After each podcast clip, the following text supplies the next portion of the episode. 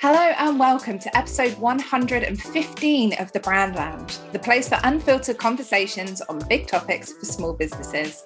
I'm Tammi Heals, founder of Shadowcat Creative, where I'm a personal brand and marketing consultant, and I show service based businesses how to define and grow their business through their brand.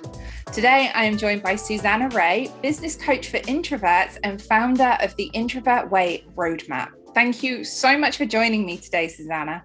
It's a pleasure. Thank you for inviting me. Absolutely. And today, listeners, Susanna and I are talking about being an introvert in business. Now, I found a statistic that said it's estimated that introverts make up 25 to 40% of the population. And I consider myself an introvert. So I'm really, really keen to just dive straight into this conversation with you, um, Susanna, and really kind of explore this way that we work within business. So, making sure that everyone is on the same page, diving into the conversation right from the start. Could you please just talk about what we mean when we say introvert? Absolutely. It's so important to define it up front because unfortunately there's many a printed dictionary out there who still defines introversion incorrectly. So one of the big things I always start with is if you're introverted, that does not mean you are shy. It does not mean that you are socially awkward. What it does mean is when you're introverted, and to go just quickly back to the data, the stats that you just shared, is introversion is on a spectrum with extroversion. And this was defined really initially by Carl Jung back in the 1920s and then really taken on board with the Myers Briggs partnership when they created the type indicator. And what they were looking at in terms of introversion and extroversion is how you gain or spend your energies. So, when you're introverted in nature, you gain your energy far more when you are on your own, when it's quiet. If you're extroverted, you gain your energy when you are around other people.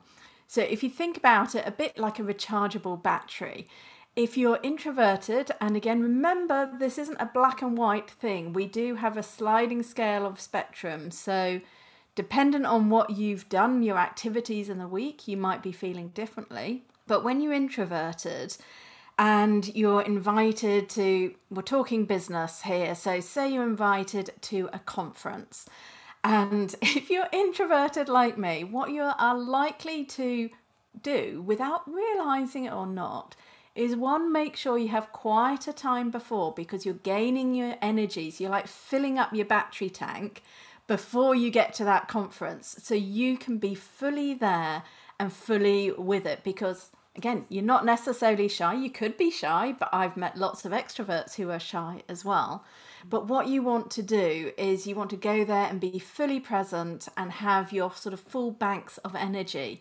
But then what you'll find happen is quite quickly, dependent on the style of the event. If it's very noisy with thumping music, lots of people, big conversations all happening around you, is your battery will drain a lot faster than if you're extroverted. When that thumping music will get you going, you'll want to be dancing. Again, as an introvert, you can love dancing, but you might not want it at the start of a conference. There's different styles to these things. And I can always tell when I'm attending a conference run by an extrovert because they put on like dance house music first thing in the morning because they're like, yeah, let's going people more introverted in nature, you still have some music. I love using music in my virtual events actually, but it'll be a bit more chilled, laid back, you know, just starting to trigger, you know, saying, come pay attention, but not in a draining way because different music does different things for us as well. So think of it as that rechargeable battery. And then after the conference, an extrovert will be like, yeah, let's go to the party. Let's like go on to the bar. Oh, we need to keep going because they are so hyped up. Yeah. The introvert is going to go, I'm off to my hotel room. I just need to lie down for an hour before dinner. You haven't even got to dinner. You want to pull back in. And so, if any of this you're listening, going, oh, yeah, that makes sense, for mm. me, that's the easiest way to think am I more introverted or am I more extroverted? Hopefully, that was clear. Yeah, absolutely. And I love that because I, growing up, like you were saying, the definitions of introvert and extrovert was slightly different. And it was very much dictated as if you are shy, you are an introvert. And if you are outgoing, then you are an extrovert. But actually, it always is a blend because, and I'll talk from my personal experience because I obviously can't talk for others. But from my experience, I had a friend who was very extroverted. And I had tendencies to have extroverted behavior because it was, you know, you you kind of riff off the people that are around you but I always felt like I wanted to withdraw afterwards. And I always saw that as me being shy, not being outgoing, not being easygoing, as some people would say, and things like that. And it often made me question it because I felt incredibly shy, but in certain situations, I felt very comfortable with being full of energy and then understanding that it's not about how we necessarily demonstrate our energy but it's about how we recharge our energy that was um, quite pinnacle for me because I never used to want to speak to anyone. I felt very socially awkward. Going networking was horrendous at first. Whereas now I run this podcast, I love to talk, but I also know I need a good at least 20 minutes afterwards where I literally do not see anyone and I don't speak to anyone and if it's been a really, really big day and something that's taken a lot of energy from me, then I need a lot more time and focus time as well to really recharge, to be able to feel not quite as mentally exhausted. Yeah. Do you find when you leave an event, you get, well, I, well, this is what I feel. So I'm interested here to hear whether you do. I will leave an event and I hear and sort of feel a fuzziness in my yes. brain. And it, I call this the introvert hangover. And it is real that it's very much that you sort of leave and you're just feeling like your head is throbbing and you're just like, I just need to process everything because during the event, all these neurons have been firing off in your head in like, oh, I could do this, I could do that. And you, ideas have been coming so fast and furious that at the end, as you say, you're just like, and I mean, it's one of the reasons that whenever I've attended networking events, I have to block out the whole day, even if it's only an hour or two, because after I need that like decompression time is what I like to call it. Yeah, absolutely. That fuzziness that you've explained is really interesting because I've never spoken to anyone else about it, but that's exactly what it is.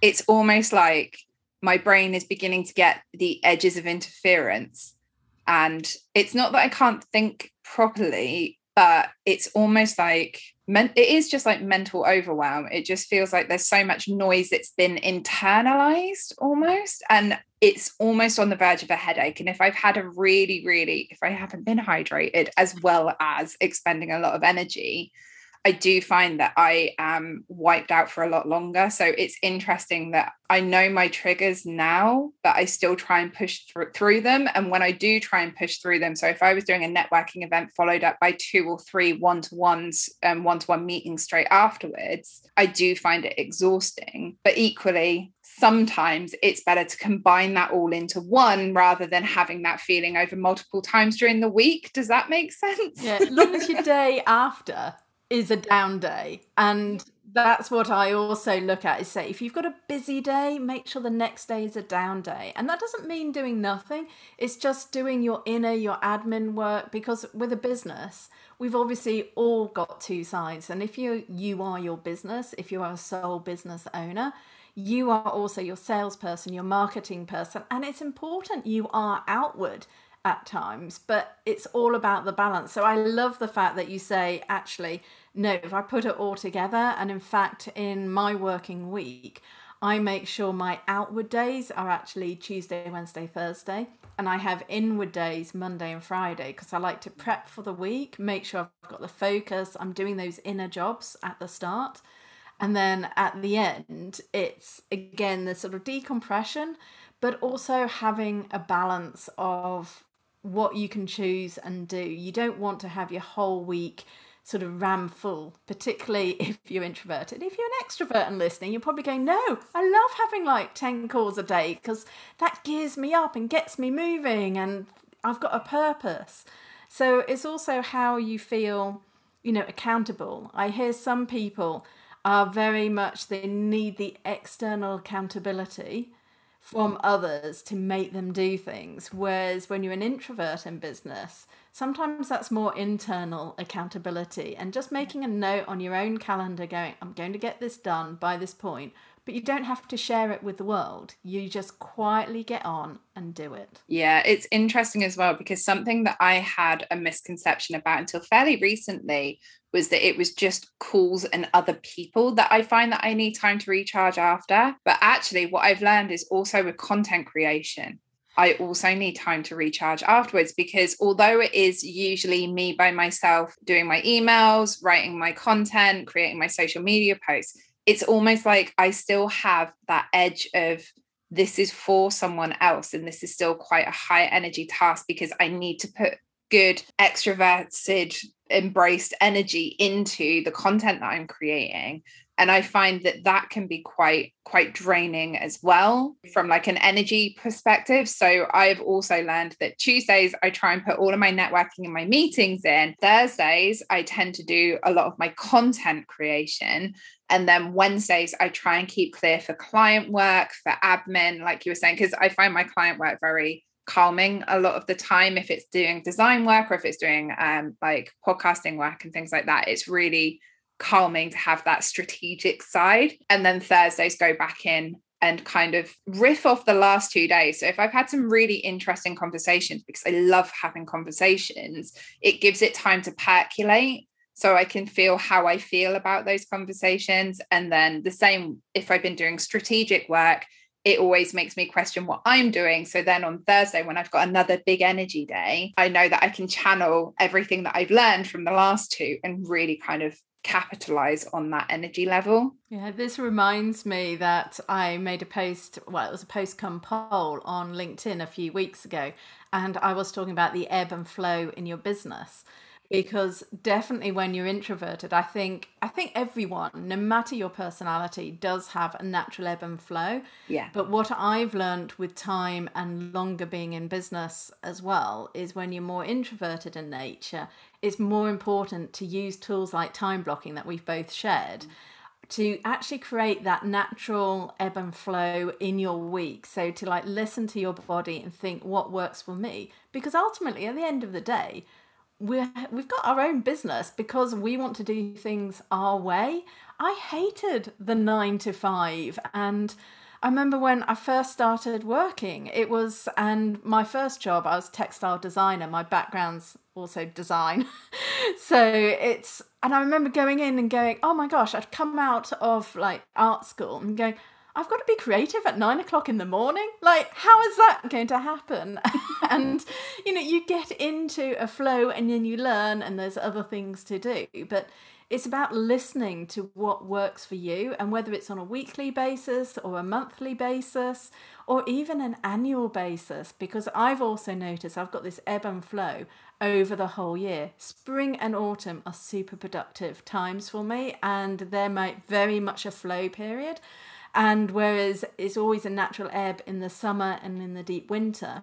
And this is reflected in terms of when I serve my main group programs and when I'm putting things out there, because I've noticed that with a lot of people as well. It's like, yes, this works. And you want to be in line with those sort of natural energies that are flowing around because if someone's feeling you know dark and miserable and winter nights and feeling oh you know i've got no energy because the sun's gone down and it's four o'clock you're not wanting to do something that's high octane at that point.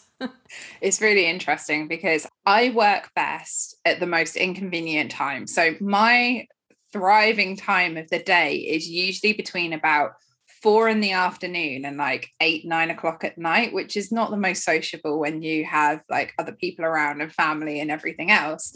But winter nights, amazing for me because I'm like, oh, my four o'clock is all of a sudden at like two o'clock. And I can get my work done between like two and seven instead of between like four and nine. Yeah, so you really reflect like the day, the light and dark basically. Yeah, it's really interesting. But I know others who are just like, no, as soon as it gets dark, I just I can't work. It just doesn't work for me. And it is interesting that being an introvert is only one part of these different patterns that we have throughout our world. Because the more that I talk to different business owners, this podcast has been absolutely incredible for opening my eyes to all the different impacts and approaches that we have. Because I feel like these are the kind of conversations that we don't tend to have out loud too often, but we have internally very frequently.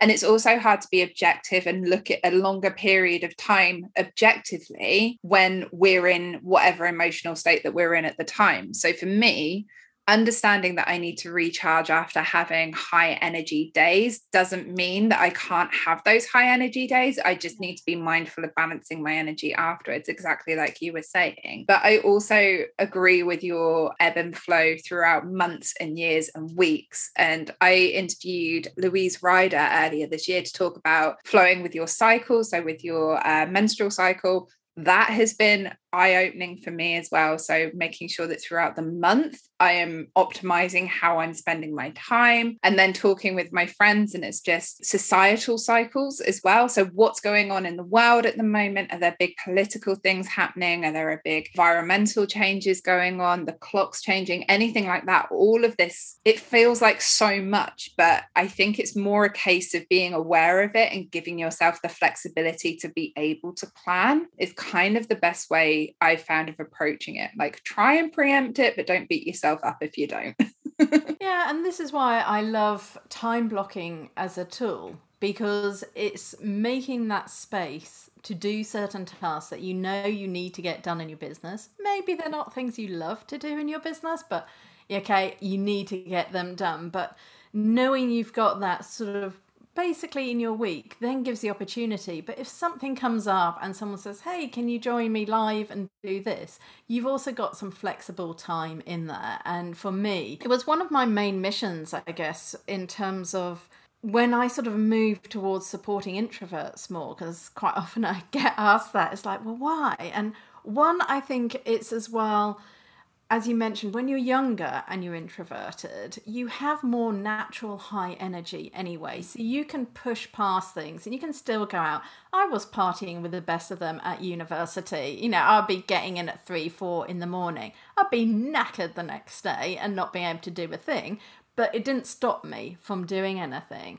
But as you get older, and I'm creeping up very close to 50 now, is you realize because those natural energies are diminishing and when you're in business and you're running your own business it gets more important to really think about how you want to be because you don't want to be burnt out and overwhelmed. and you see a lot of people actually leaving the corporate world because they've been pushed over the top and they feel burnt out and they have no joy and they're thinking well can i do this for myself and the answer is yes, you can, so long as you're prepared to take on the multiple hats that you have to wear as a sole business owner.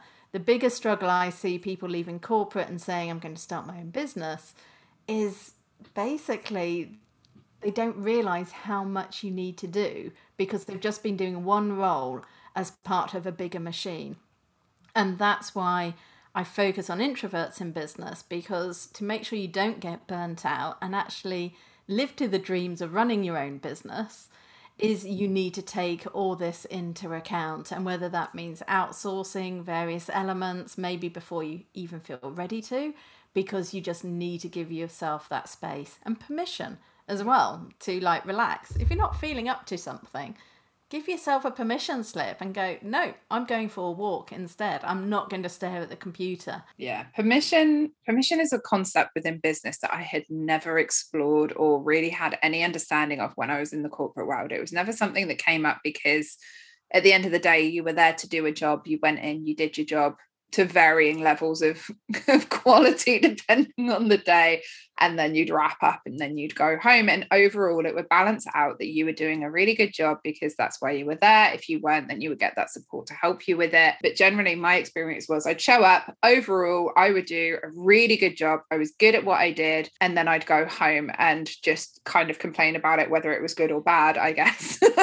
It had its good moments don't get me wrong. But there was a lot of struggles when I was in the corporate world. And then when this concept of giving yourself permission kind of came in as a business owner, it, it felt very alien because it was kind of if you don't feel like doing something, you don't have to do something. But my caveat to that would be understanding that you still need to do the thing at some point. So it's not a case of giving yourself permission to not do a thing, it's a case of giving yourself the permission to not do that thing at that time. Exactly. I was going to say there is a caveat. Yeah. There. And if you know it's something you never like to do, then you've got to say, okay, I need to put a budget towards asking someone else to do that for me. And that's really important. But I do say that when you're starting a business, it's really important to get a good overview of all those different elements before you outsource because otherwise you're not going to know if that person you're outsourcing to is actually doing a good job. you kind of like some people say, Oh, can't I just hand it off? Like social media is one of those core things. And I'm like, Well, you are your business, it's got to be your voice. So the point when you can hand off into something like social media is when you've got a nice bank of content which really reflects your voice, your points of view. So then a social media manager can see what you've been trying to do and then amplify it for you. But they're not going to be good at creating your voice. You are your voice. Yeah, it's challenging. I think uh, outsourcing is a whole other conversation that seems to grow and develop as I go through my businesses. I'm sure it does for anyone. And for me, I've realized that as much as fun as it would be or as beneficial as I can see it being to outsource a whole bunch of tasks that I currently do, actually what I need to do is outsource or work with someone to get the processes and systems in place first so that when I do outsource, I'm setting us both up for success, both myself and the person that I'm outsourcing to. Yeah. Absolutely. And on that, my recommendation is always before you are ready, even just do like a screen recording when you're going through something like how you set up your own things because if you have that as a video, when you want to outsource, you can just say, oh, you can watch this and you can see how I do it because you're recording it at the same time. So, working online there's lots of ways we can save time, but as you say, you've got to think about it in advance to be able to manage to do that. And that's a really interesting point that I'd love to touch on actually. So, as introverts, when it does come to the fact that we potentially, let's go with the potential and just speak as a sweeping generalization, listeners, this doesn't mean that it's whole true for everyone, but if we develop our businesses, we hit the point where we want to outsource, we want to bring on team members as an introvert where we do know that our energy ebbs and flows how do we manage those relationships because our team members may not have the same energetic drivers as we do great point and it's one of those things that I think this is where it becomes you've got to make sure you've got the right team members, and that isn't easy. It could mean that you test several people at once, and get a feeling because once you have your systems in place, the ideal is is actually when you're outsourcing, you don't have too many touch points with that person. So you want to find people you can really trust. So if you're not in that space and you know that you just go off, but you need to time block as well the meeting like at the start of the week of what your expectations are but also let them know what your natural ebb and flows are. So if you say, you know, don't ever contact me on a Wednesday morning because I'm always busy doing this, if they have those boundaries, and this is where this sort of permission and boundaries comes in again, but it's very much, I think, it's about finding the right personality for you. And you might find that that could be someone who's extroverted because they might bounce off and fill in those energy holes for you. So don't necessarily look for someone who's similar. I tend to find when I'm outsourcing, quite often it's nice to have, you know, the yin to your yang. It's like the opposite side. So they can fill those holes and then it will work better. But unfortunately, there isn't any magic trick to it. You do just need to have lots of conversations with people see who you feel you more naturally click with and how that works. I, I really can't say there's this one way and that's the solution. because I've tried, I've been lucky sometimes and it's just worked. Other times you sort of work together for a short period and then you need to part ways because it's just not working. Absolutely. I think it's also um it's that time not time management but time allocation as well. So having meetings when maybe on a regular basis. So fit those meetings with your team as much as possible within those days where you're expecting to expel that amount of energy. And the other thing that I've started doing, which was really helpful, which was actually inspired by Calendly, the um, the meeting scheduling tool, because in that there's a setting where you can have how much it blanks your calendar out for after a meeting. And most people would use this, say, okay, so I'm going to blank out 10 minutes after that meeting into my calendar so that I can write up the notes from the meeting. But actually, what I found quite helpful is blanking out like half an hour or so so that I have that time literally to just do whatever I need to do to process the conversation, to manage how I'm feeling and decide what I want to do next, and have that time to kind of recharge a little bit. So, not just making sure that you're accountable to your meetings, but be accountable to the time that you need afterwards and have that built in as part of your time blocking if you choose to do time blocking. Yeah, I do exactly the same. And I also go one step further with it, which also I use Calendly as well, is within the tool. You can say, This type of meeting, I don't want more than X number in a day. So once you've had, so if it's like a networking connection, I'll say, I don't want more than two of these in a day. So once two have been booked on one day, that's it. And it gets cleared out because what I also do is you can have multiple events and calendars. So I'll have special slots for clients who are working privately with me then you'll have is say the networking times and I'll pick whether it's first thing in the morning or last thing in the day because I know those times work better for the you know right I can just grab a cup of tea and sit down relax and have a chat if you know it's an initial connection call. Whereas when it's client calls and again this is something which sort of goes back to what we were speaking about earlier in terms of knowing where your ebb and flow is in the day is make sure that you are reserving your sort of golden hours for creating what you need to in your business. So if you are a like a product developer and you need to actually create things, if you write blogs, if you do graphic design, find the time when you're best at doing that and ring fence them. Make it absolutely golden like no one's going to come into that space for me, if it's serving my clients, I want to make sure ideally I'm doing them within certain hours because I want to be 100% on for my clients at those times. But when you know there's lesser tasks, you can then move that to the side. And all these scheduling tools can really help us with that because it makes you think about it and you go, right, that's when it happens. And once you've set it up, you can forget about it. And then things just roll into your calendar which also saves you all that back and forth time. Gosh i used to hate that people go are you available tuesday at 2 or thursday at 3 i'm like no here's my calendar book in. Do you know what? I've gone so i had everything like that perfectly scheduled. And this is a lesson as well because it as we change and develop, new things come in and they can throw out our systems. So when I launched my second business, I then had two calendars to manage. And trying to find a way of managing two calendars was double the level of exhausting than I was expecting. And I did have a couple of weeks where I had overlaps. I had miscommunication between my two calendars just because I hadn't quite got down with the tools and how it worked. And it didn't really impact anyone else, but I found it a massive drain for me. So I would allocate time twice for the work that I was due, to do, if that makes sense. So I'd allocated the same time for two different clients one for the podcasting business and one for the design business. Right because you had it as two calendars rather than having the scheduling tool looking at the two calendars and saying you're busy. Yes exactly that. So it was a learning curve there and i'm still finding a way of making this new system work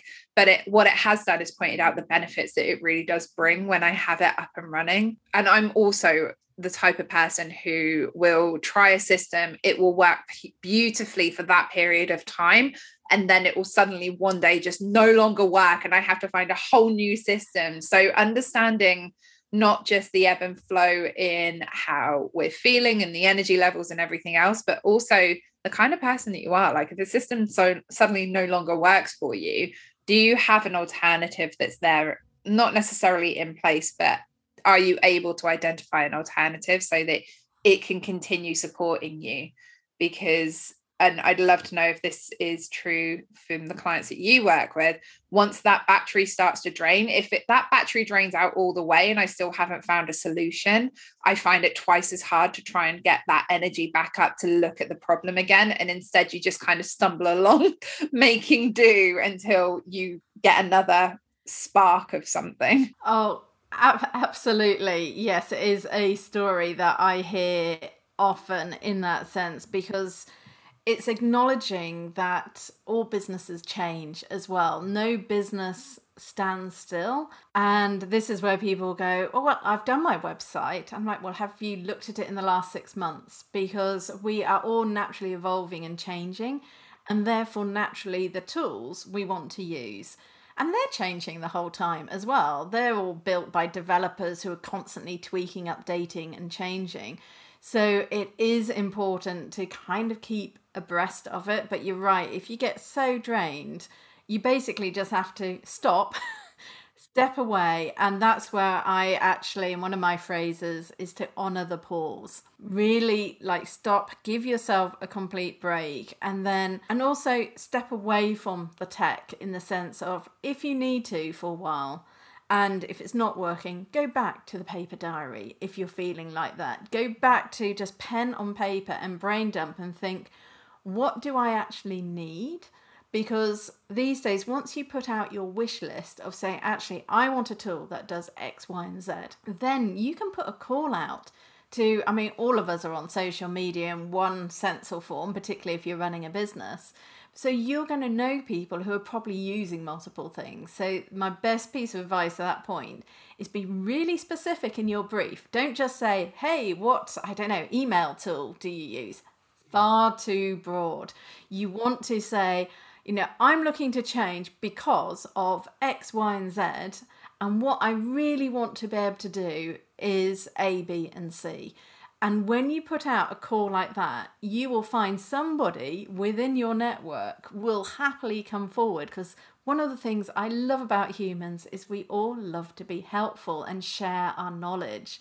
So if you're putting out a genuine request, I can pretty much guarantee in your network there will be someone who can suggest something, a tool that is maybe they've used or they've just seen it's come on the horizon in the entrepreneurial space, there's all sorts of things always popping up. And I know I particularly work in terms of helping people with online course creation.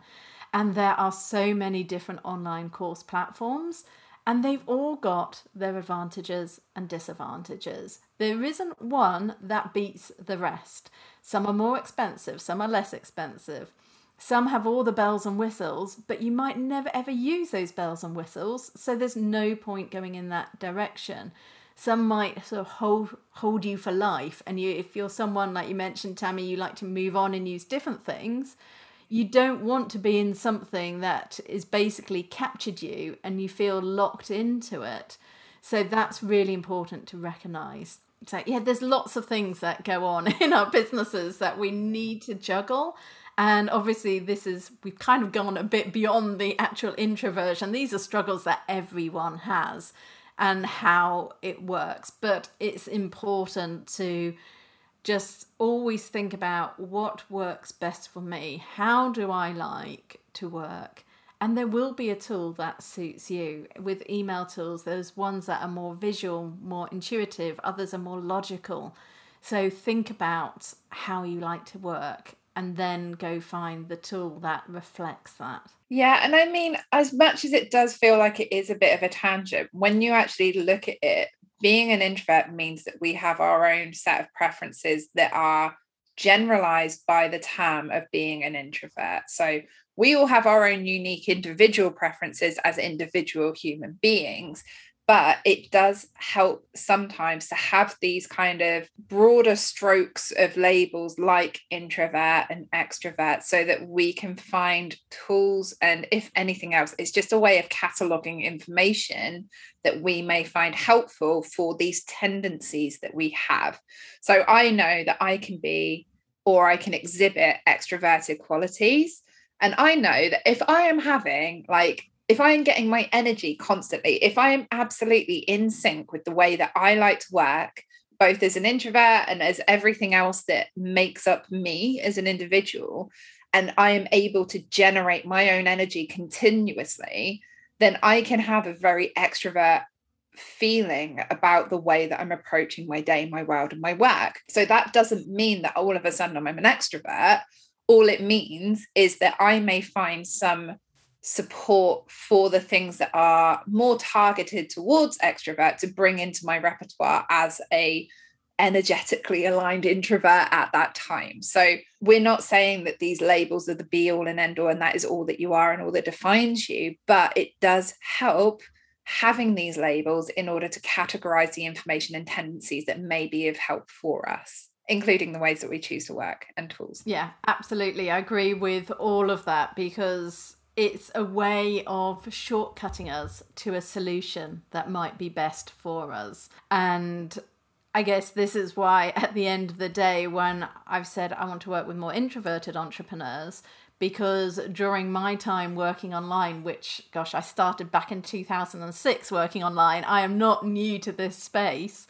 And I've realized and watched and seen how different tools and things have grown and also what you need to do at what stage. And this is why I've written my book, which is the Introvert Way Roadmap, because I've recognized there's certain tasks that you need to get solid on and build in the foundations in your business so you can if you get those solid, you can then grow and build your business sustainably. Whereas if you make a hop or a jump sort of further forward, so you're trying to run before you can walk, then what happens is you're more likely to get into this overwhelm and feel sort of burnt out and drained because you're kind of feeling that the ground underneath you is a bit shaky, and it probably is. And one of the things I think the very nature of most of us who want to run our own business is we're super curious, we're normally multi passionate, you have lots of ideas, and you want everything to happen yesterday. Oh, 100%. patience. No business owner is good at patience, but the reality of the world is businesses take time to grow. There's a reason you hear statistics that something crazy like 70% of businesses started fail in the first three years. They don't necessarily fail. The business owner gives up, gets bored, wants to move on and do something else because they haven't given the time to really grow. And they're pretty much giving up just before you have that breakthrough because you never know when that next breakthrough is going to happen and take you to the next level. It could be your next conversation, the next podcast you're on, the next sort of book you write. You never know. And the point is is to have success in business, you do need to be tenacious. You've got to be consistent in what you're doing and be really passionate that what you're doing today, you want to do in 10 years' time as well because it's not no one has overnight success. Even though the big names who you might come across on in the online world today like there's Marie Forleo who runs the B school and she took 10 years working really really really hard. And she's an introvert by the way as well and it took her 10 years until it kicked off and a lot of investment as well. She spent hundreds of thousands of dollars like attending high level masterminds to get in with the right crowd who then sort of amplified her message more for her. And it's this understanding that even when you're working online, you still need to invest in both time and money. And that business hasn't changed. It might not be bricks and mortar in terms of a shop front, but you still need to invest in technology or support or have a team. There's different ways you can do it, but patience at the end of the day is actually required. But long as you're taking action, don't just sit back and go, well, if I sit back and just wait, people don't come to you. And that's why I love the fact where you say, yeah, I know I've got to go out, and you might see that as being more extroverted. But I too, I love having conversations and getting out, but it's pick and choosing when to have it and make sure you're focused so the conversations you have are actually adding to your business, they're adding to your world or adding to your growth because business at the end of the day is a huge personal growth journey as well. Oh, 100%. And a lot of self awareness, I think, comes from it too. I've never been more aware of the way that I enjoy both spending my time my the ways that I definitely don't enjoy spending my time. My levels of patience is a whole new thing. I always knew that I was a fairly impatient person, but in business, oh my goodness.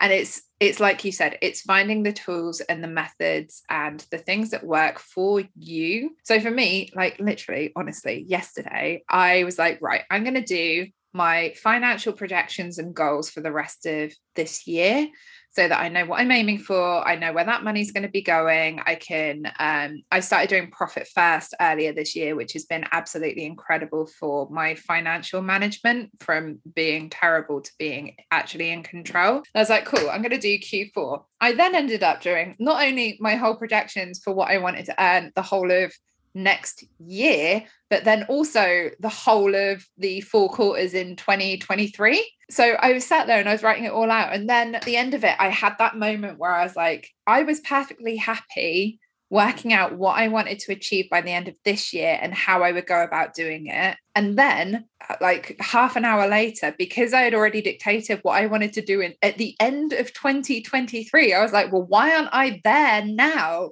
Like, literally, I've just planned out two over two years worth of what I wanted to achieve, how I was going to go about doing it, what core actions I may be taking to help increase the income in the way that I wanted to. And my immediate reaction at the end of all of that was, well, why aren't I there now? It's like I've literally compressed that two year journey and process into a feeling of not having that now. Impatience, guys. yeah, impatience. But I mean, it's amazing that you did that and sort of went through. And I love the fact that you didn't just write down the goals in numbers, you brought it back to core actions. Yeah. Because we'd never reach our goals unless we're taking actions. And it's recognizing what are the actions you're doing in your business. And it's one of those things that you see a lot of people get sort of busy in their business, sort of doing stuff that they think they need to do. And I heard a lovely term for this the other day, calling them noble obstacles. These are all the things that you're going, yeah, I should be doing this. I need to get that started. I can't do this because I need to get this done first before I can offer my service, before I can ask for the sale. Yeah.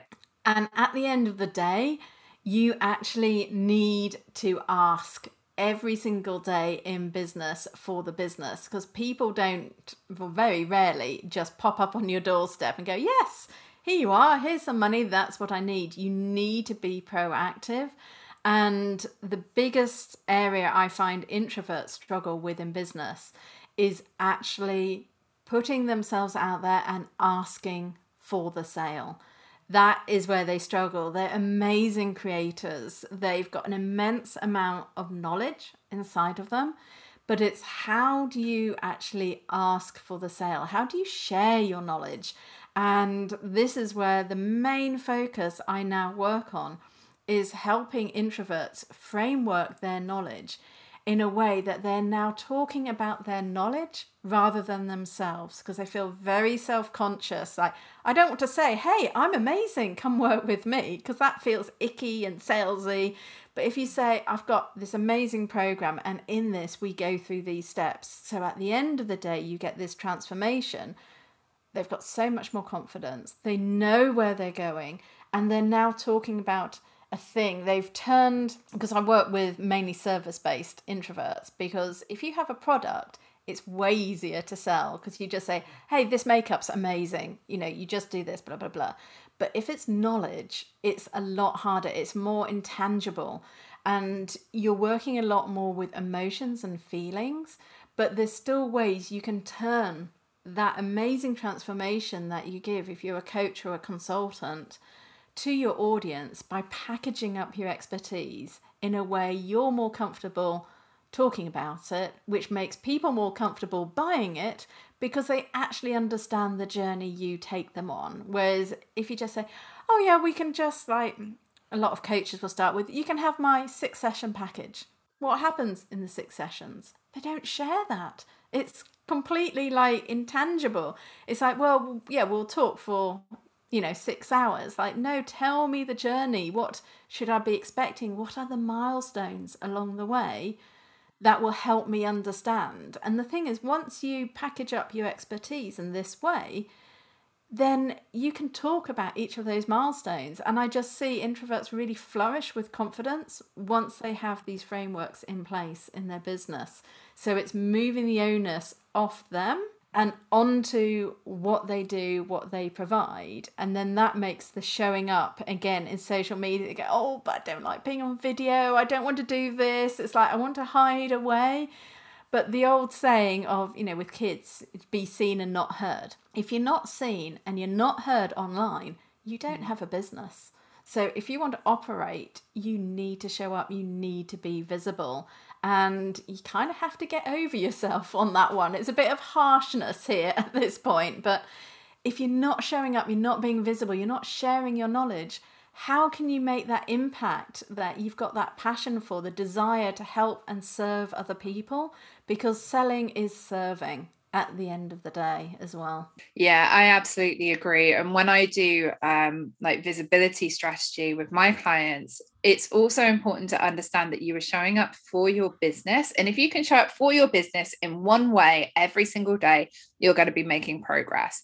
However, I will also say that showing up for your business doesn't mean that you're showing up with your face for your business. Like showing up for your business could be reaching out to past clients and having a conversation. It could be email marketing. It could be attending a networking event. It doesn't have to be about going onto social media with bells and whistles and lives left, right, and center. It could be having a conversation on a podcast. It could be having a conversation with another entrepreneur. Like showing up for our business is taking action that is making our business being more visible, but being visible doesn't mean it has to be your face. And I think that that's something that a lot of introverts find very difficult is oh, but I don't want to have to go and dance on Instagram reels and lip sync to the latest trending topic and point all over the place. If that's if that's your jam, absolutely do that. But I would say whatever you do, just take an action every day with in mind, does this help one more person see my business or does this remind one more person of my business? And I feel like that's a much more comfortable way of doing it. And as with all things that I'm sure you're aware of too, they compound. So showing up in one way means that you're more likely to show up in multiple ways that day. It's really interesting because I think social media and introversion have a, a, a weird correlation between the two. So, is there anything else that you find comes up frequently for your clients when it comes to being an introvert and marketing through? Let's do marketing through social media first. I think the biggest one is they fear overwhelm in the sense that they go, I've got to do so much because when you first come into it, you hear you've got to post multiple times a day in multiple different ways. And the problem is, as well, today, is whichever social platform you pick, there's probably what I would call four or five neighborhoods within each of those platforms. So if we take Instagram that we've just mentioned, you could be on your main feed. You could be, well, it's now actually just moved. IGTV is now under videos or it's changing soon. And this is the problem things changed. And then you've got reels, you've got guides, you've got your stories. And you kind of feel you're meant to be everywhere. And what I find, as long as you're doing one of something, just as you mentioned, that is all you need. It's about staying top of mind and really think about your content. So when you're going, well, I don't want to show my face all the time. And one thing I always ask my clients is say, at least one in every five posts show yourself actually because if you are your business particularly if you're a coach or a consultant where people work with you we gain so much trust through seeing you know the whites of people's eyes. It's like it's a natural human connection. You want to see someone's eyes and see are they trustworthy? Will i trust them with my business with my life with my journey whatever and it's having this combination but absolutely share testimonials, share things which other people are then talking about you and your hobbies or your pets, or people want to know about more than also just your business. And I think because as introverts, we naturally go inside our head a lot and we think a lot, we're not quite sure which of those a million and one thoughts are the five I should be bringing out this week. And you get into this sort of frozen state of fear, basically, of like, oh, but what are people going to think? And there's this fear of repercussions. But it's all built up inside the mind. I've been working, I mean, I've been on LinkedIn since I think it was 2005, 2006. I've on Facebook way before groups existed, Instagram when it was launched. In my whole time online, no, touch wood, I've never had any of those angry, awful, take that down comments. I've had yeah the you know offers of proposals of marriage from the men in the army and those that being female we all get these and you just block delete that is the reason we have those buttons. And it's actually something I say if you're worried about that, no, the power is with you because you've got that block button, the delete button. You can just push it aside. And actually, at the end of the day, it's the people who support you, support your business, they're the ones who comment and they'll actually lift you up and encourage you to do more. So, you know, start by reaching out and have a few friends follow you before you gain a following. But yeah, it's like the marketing side, it is important to be visible, but you don't have to do multiple posts a day. It really isn't necessary. And different platforms, different times of the day, I also notice get more traction. Yeah, absolutely. And I feel like social media, along with any other marketing channel that you choose for your business, will have a huge number of nuances that can alter and affect the percentage increase of how successful that campaign or that post or whatever else it is that can it can be. However as a business owner do you know all of those nuances? Like i work in marketing. I have a background in marketing. I don't. Not for every single platform. Like it's not always possible for you to have that kind of information.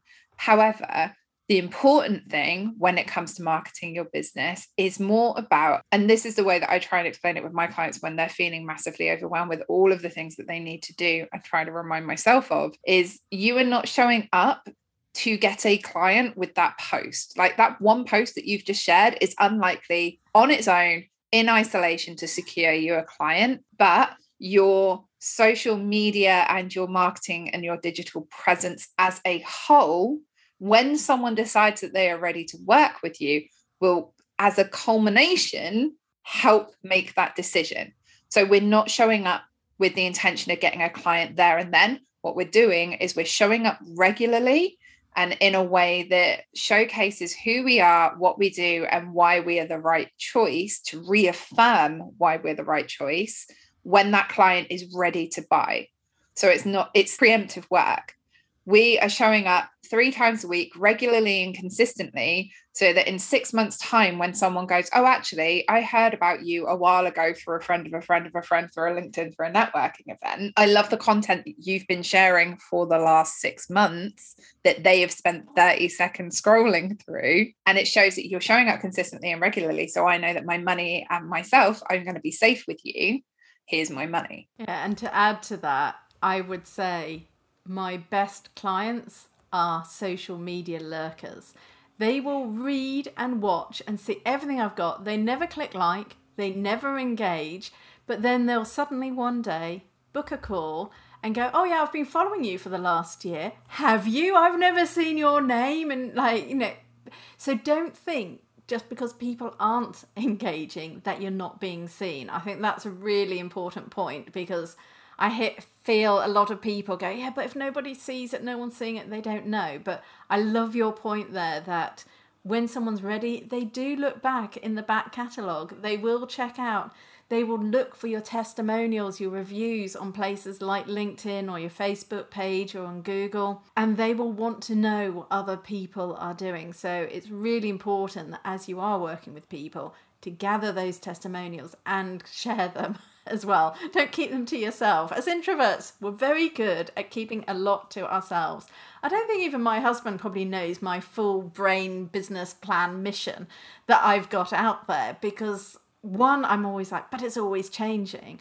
And this is where I admit that maybe there's this inner fear. Maybe if you're listening to this, you have this too that if you say it out loud, either will it happen or will you be held accountable and you can't change the direction of your ship?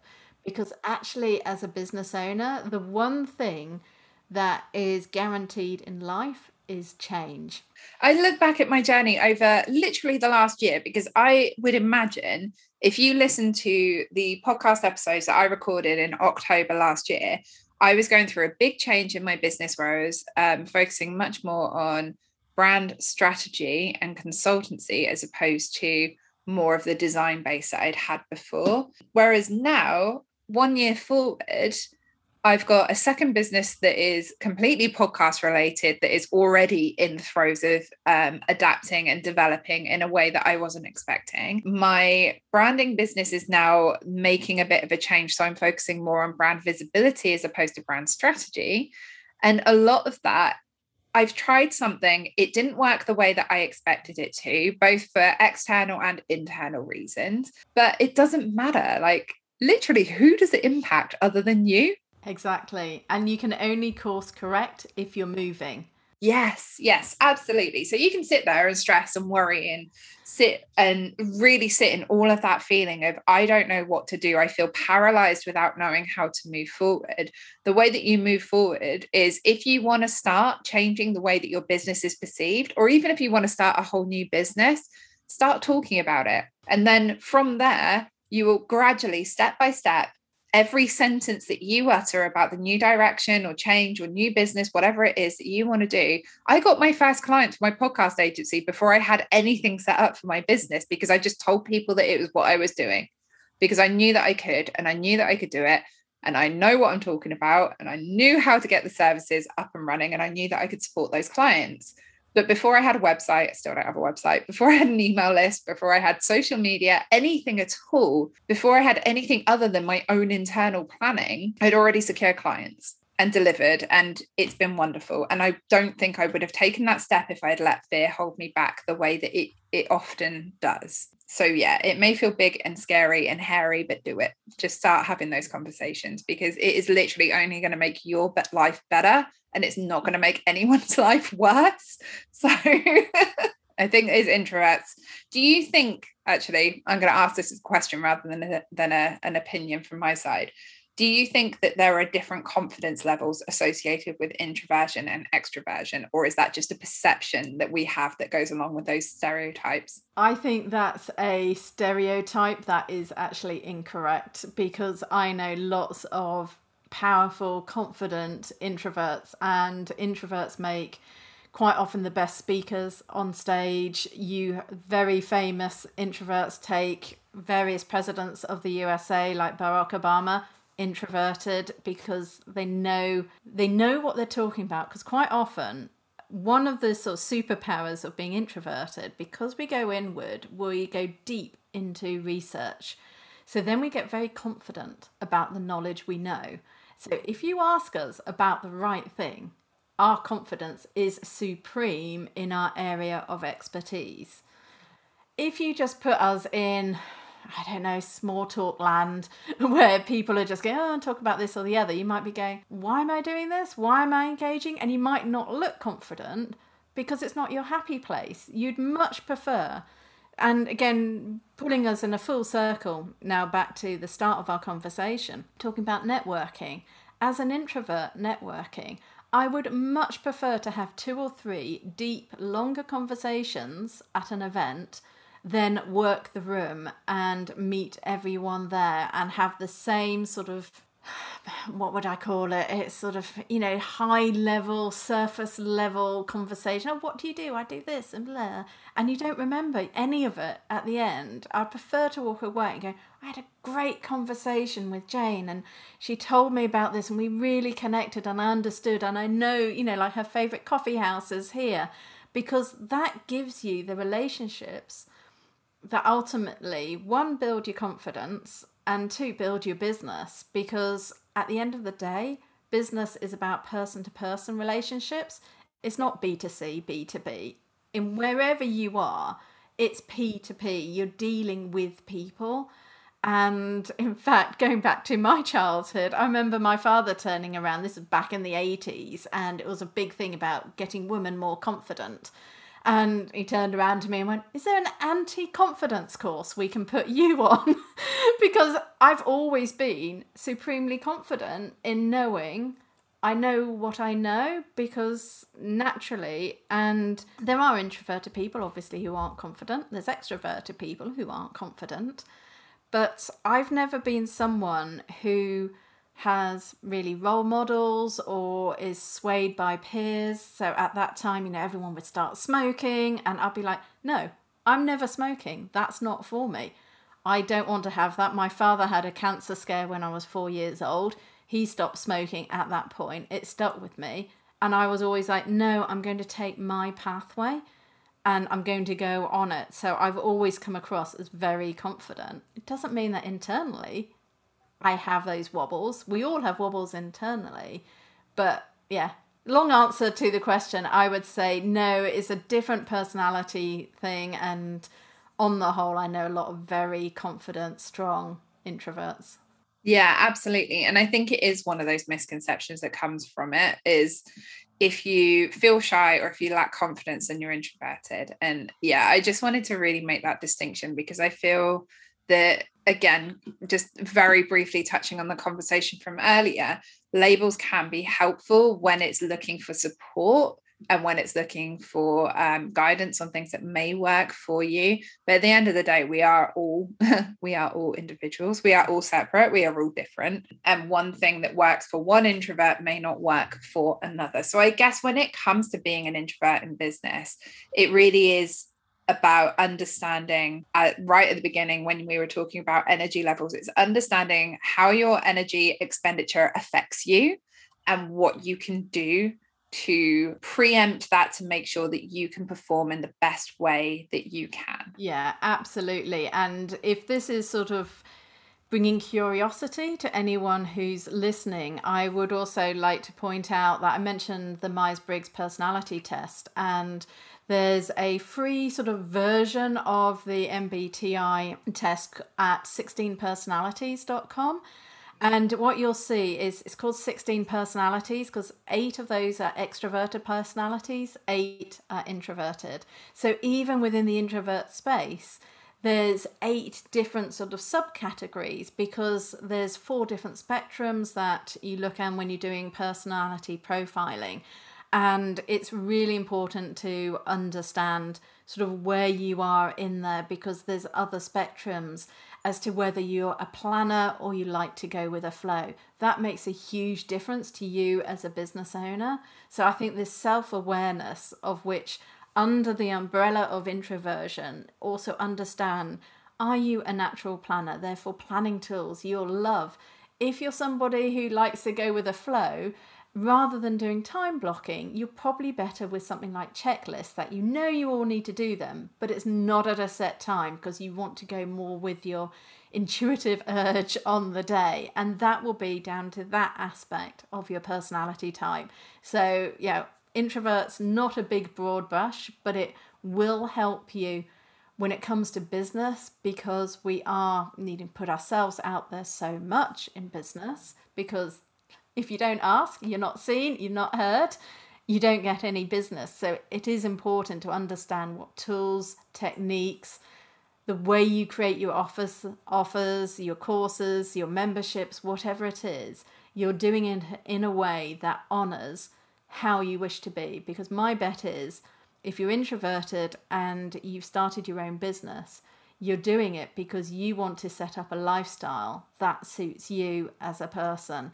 And this is why I focus on introvert entrepreneurs because also pre pandemic, a lot of online business owners were introverts because we naturally go, I'm quite happy working from home. I like being able to pick and choose when I go to a networking meeting or show up online, dependent how people were working or see customers.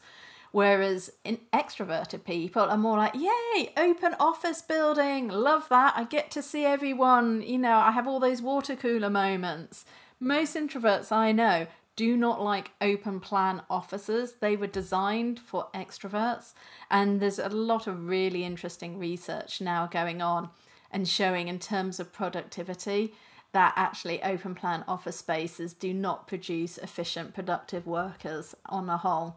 But that's a whole other conversation It that we'll leave for another time. But you know, just think about it as a whole. Yeah, I find it really interesting. I so I always when I was in the corporate world and we used to have to do the things like um was it insights with the different colored bricks and you had different colors that represented different parts of your personality and everyone had the comparisons between what they were doing. I'm red, I'm green, I'm blue. yeah exactly. And it was really interesting because i was very skeptical and then i found it incredibly helpful when i got it back because it gives you back like this massive report you so i'm not going to go into too much details listeners but effectively it's like a personality test isn't it? Like myers-briggs like um, human design like enneagrams everything like that and like introversion and extroversion. But what i have found is all of the little snippets that i have found that i really related to in each of these individual tests because i've done like the myers-briggs i know what my myers-briggs personality type is and everything like that. It's really helped me to form systems and ways of approaching my business my energy and myself um, and my own personal development through the realizations and connections that I've had with these various personality tests. So, actually, what I'm thinking is maybe I'll do a little series on the podcast of exploring each of these different personality sections because I know someone who specializes in insights. I know someone on human design. I know I think I know someone for Myers Briggs and someone for Enneagram. And I think it might be interesting to talk about what they are and why they're helpful. Because as someone who was a skeptic and then converted, it really is interesting how we need to understand ourselves in order to really thrive within our business and not be ashamed of however it is that we feel that we need to spend our time or recovery from conversations. Yeah, absolutely. And at the end of the day, there's so many, you know, shiny tools out there that say they can help you, but you've got to recognize is it actually something I would use? And you've got to be quite honest with yourself. You might go, yeah, someone's like going, oh, it's amazing, that works for me. And then you go, "Mm, well, I've tried it and it doesn't work for me. And an example for that is like Trello. I don't know if you've come across Trello. It's like a board design. And I know people who love it, use it every day. Got an account, go in once a year. It doesn't work for me. Actually, I've got post it notes and I use like flashcards. I'm like looking over my desk here. I'm still a pen on paper that if I need to get something done, that works for me better than hidden digitally because I never end up opening it. I get busy. And it's about understanding. Yeah, Trello is amazing for some of my clients, they adore it, but it's not me. And that's fine. Just, yeah, be aware and self aware.